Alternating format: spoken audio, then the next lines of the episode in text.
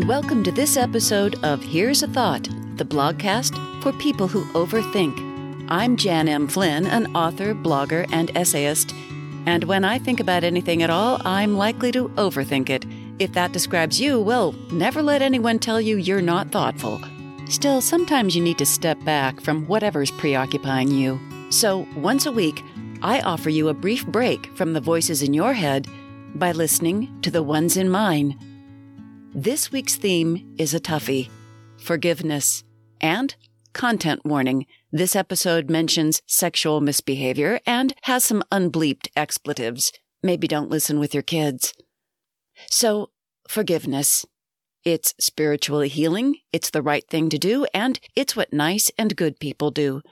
Everybody's in favor of it. But when someone has really done a number on you, or, in a way worse, hurt someone very close to you, forgiveness is not so simple. And it doesn't happen all at once. But here's progress. I've stopped wishing death on my sister's ex. Now, I'm the first to admit I'm only human. More to the point, I'm a female human of a certain age, long schooled in the importance of niceness. Niceness and emotional honesty, however, only go hand in hand when life's waters are calm and shallow. So when, eleven years ago, it developed that my brother-in-law had been cheating on my sister for about a dozen years, I was cast among storm-tossed waves far past the breakers of niceness and hopelessly in over my head. Now let me be clear about the cheating. I'm not talking about an affair here and there. I'm talking full-tilt, sex addict-level, hound dog lust fests with a web of anonymous women. Some of them were professionals, which explains why my sister drove around with the bumper of her minivan secured to the chassis with electrical tape, despite her husband's thriving business and her own teaching career. Long-lasting deceit has tentacles. It's not just about shagging other people on the side. It's the accretion of layers of lies that prop up the ability to cheat without a trusting spouse catching on, especially when that deception is constructed so that the trusting spouse is led to believe that her sense of something wrong in her marriage is because her neuroses are kicking in, or because of her need to make something out of nothing. Whatever. It's her problem. If she, for instance, wondered aloud why she had to drive a wreck of a car when business was so good, well, that was her being demanding, or not understanding the realities of running a small business, or he might point out that she was notoriously bad at math, which she was. Meanwhile, he kept an opaque grip on the family finances, all part of taking care of her and the kids. Classic gaslighting, and very effective. Did I suspect my bro-in-law of fooling around, which in this instance is way too light a term? No, I did not. Nobody did, except for one of his buddies who we later learned was his accomplice. I mean, there were changes, but they didn't seem to point towards philandering. He'd always been reserved and somewhat socially awkward, but as the years went by, I observed him becoming more distant, less easy to talk to, more glued to Fox News, more likely to seethe at family dinners until he erupted in out-of-nowhere right-wing rants. Also, he drank more. But a hound dog? No way, not this guy. He was steady as a rock. Not an easy person, but one with integrity, someone you could count on when the chips were down.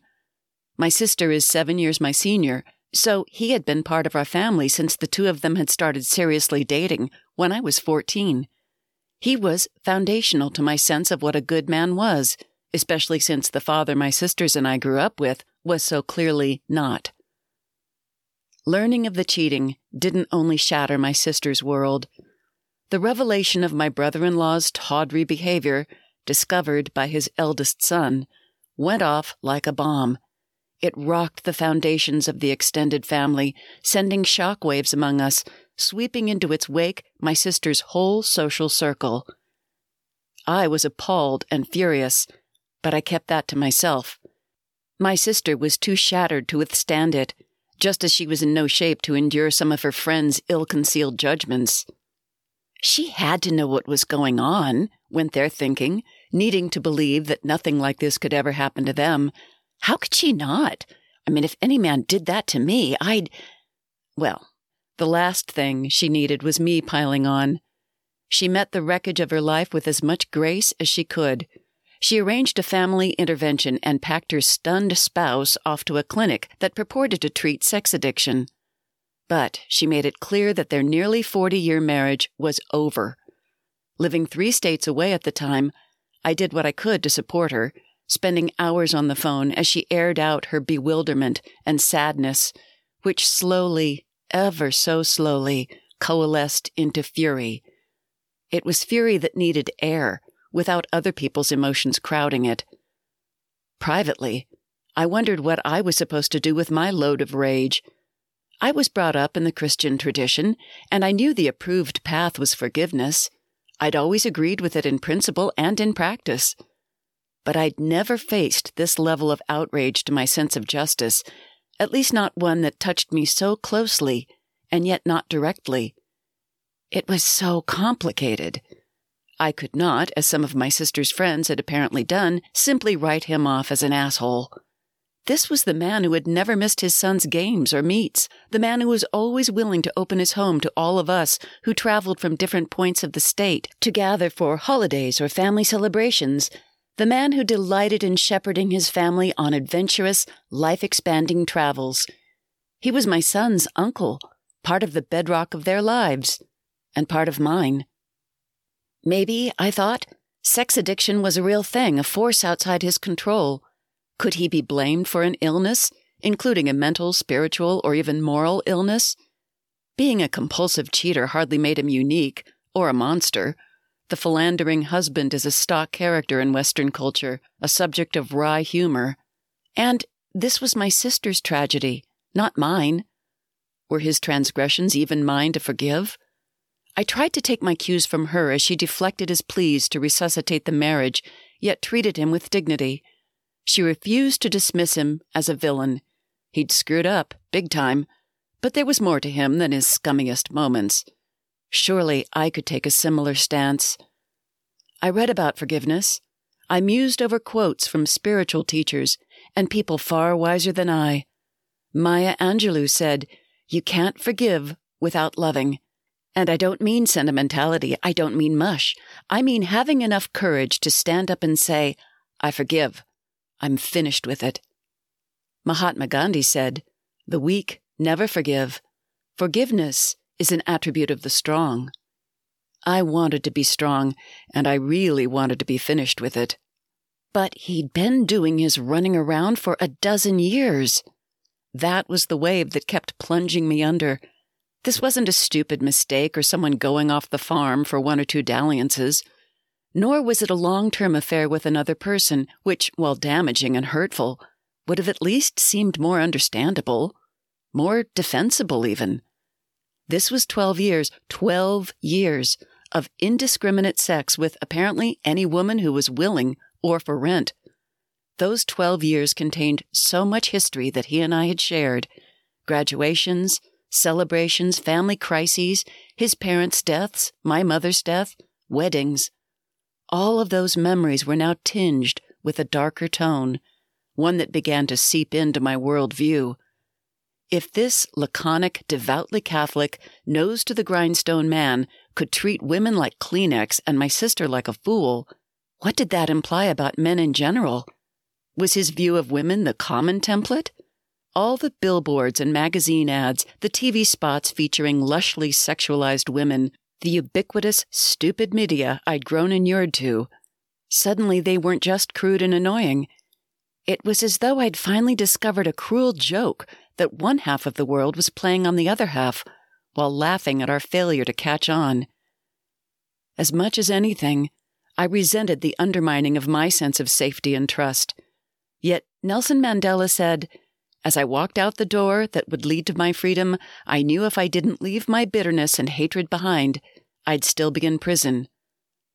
I didn't want to be stuck in a prison of my own making. Our other sister took the high road. She and her husband, who was a practicing Buddhist, were willing, maybe even eager, to forgive the now ex-brother-in-law. They invited him to their home to spend the night, to hear what all this was like for him. They saw this as doing their part to promote healing and to avoid taking sides. The way I saw it, The one who'd created the chasm was my ex-bro-in-law, and if there were sides now, I was firmly on my sister's. But we were all on our own paths here. It wasn't my place to judge. Our other sister's son was getting married. It was a big wedding, and the whole clan was invited, including my former brother-in-law. I hadn't laid eyes on him since the revelation a year or so before. He showed up looking dapper, better dressed than he ever had when my sister would plead with him to wear something other than a short-sleeved shirt and tivas to say, my wedding. He greeted me cheerfully, the resonance of his voice summoning thousands of memories, reaching back for forty years. I said, hello. I didn't mean to be so abrupt, but the situation was awkward and confusing. He seemed surprised at my reluctance to play catch-up. When he mentioned his concern for my sister, I turned away to take a long pull on my Sauvignon Blanc. He took the hint and retreated. And that was that. The guest list was large enough that I didn't run into him for the rest of the festivities. When I got back home, I felt things had gone about as well as they could. I was moving forward on the forgiveness path. But a week later, my sister called me, sounding shaky. She was having trouble recovering from the wedding. It turned out that I'd missed the part where her ex had chosen that occasion to assure everyone that his life was going much better, really well, in fact, so well that he had a lovely new girlfriend. He'd wanted to bring the new girlfriend with him, but she wasn't sure she should come. Reports were that he was mystified at the lack of enthusiasm in response to this announcement. My sister sounded the way you'd expect a person to sound who just had a recently healed leg rebroken. When the phone call ended, my husband, a man who has never failed to be worthy of mine or anyone else's trust, took one look at me. "What's wrong?" he asked. I remember my words. "I'm just grateful at this moment that my thoughts do not have the power to make things happen. I've seen somebody die, and I know how final and irrevocable and terrible it is. And at this moment, I wish my former brother-in-law would drop dead right now. God help me, but I mean that with all my heart." "White or red?" asked my better half as he retrieved a wine goblet from the cupboard. That level of rage can tip from cleansing to toxic very quickly. Releasing my ire was cathartic, but fraught. It was like letting a wild animal out of a trap. It needed its freedom to retreat to native ground, but it was prone to attack me instead as I stood there with my hand still on the cage's latch. I found myself ruminating about ex-bro-in-law, wallowing in fantasies of perfect justice, waking from dreams of Old Testament-style retribution. It was not a good place to be. I read what Oprah Winfrey had to say. "True forgiveness is when you can say, thank you for that experience." I had horrible, dark thoughts. I wished him ill in many imaginative and ugly forms. It wasn't satisfying. It offered no relief and merely kept the pain alive. But I couldn't pretend I felt otherwise. I was so, so not ready to thank him for the experience. Eventually, I settled on forgiving myself. I was surprised at the result. Acknowledging my feelings as limited, human, and understandable allowed something in me to shift. The anger and betrayal didn't disappear, but I no longer marinated in it. It took up less and less space in my psyche. And time happened. One of the gifts of getting older is simply sticking around long enough for some of life's bitter dregs to settle out. Eleven years on, the ex-bro-in-law is a broken old man, riddled with ill health and dementia. There was a time when I would have seen this as payback, but not now. I take no joy in it, no schadenfreude. He's too diminished, too vulnerable, too sad. What good does his suffering do anyone? Anyway, he's not my problem. I need my energy from my sister, who is now in the throes of a rare, incurable, progressive neurological disease. There was a time when I would have liked to blame her condition on him, but I've lived too long not to acknowledge the fearful randomness of life. Shit happens. Now, my death wish has died of old age. Some conflicts are outlived rather than resolved. It doesn't mean I'm all good with my former bro-in-law. I feel no resurgence of love or affection for him. Bygones are bygones, but I'm perfectly happy if I never see him again. On the other hand, if I were to encounter him, I wouldn't be consumed with a desire to settle any score. I'm done with all that. And it's a quiet relief. My regard for humankind is no longer tainted by what once lodged in my heart. He'll most likely outlive my sister, and that's weird, but that's life. May he live in peace, to whatever extent he can. I don't know if this meets Oprah's test for true forgiveness. I haven't thanked him in my heart for the experience, but I am finished with it, and I do feel stronger. Thanks for listening to this episode of Here's a Thought with Jan M. Flynn. If you haven't yet, please subscribe on Apple Podcasts, Google Podcasts, Spotify, Stitcher, or wherever you get your podcasts, and let your friends know about the show. If you'd like to know more about me or check out my blog, please visit me at jan m flynn dot net. Until next time, may you be happy, healthy, and at peace, and may all your thoughts be good ones.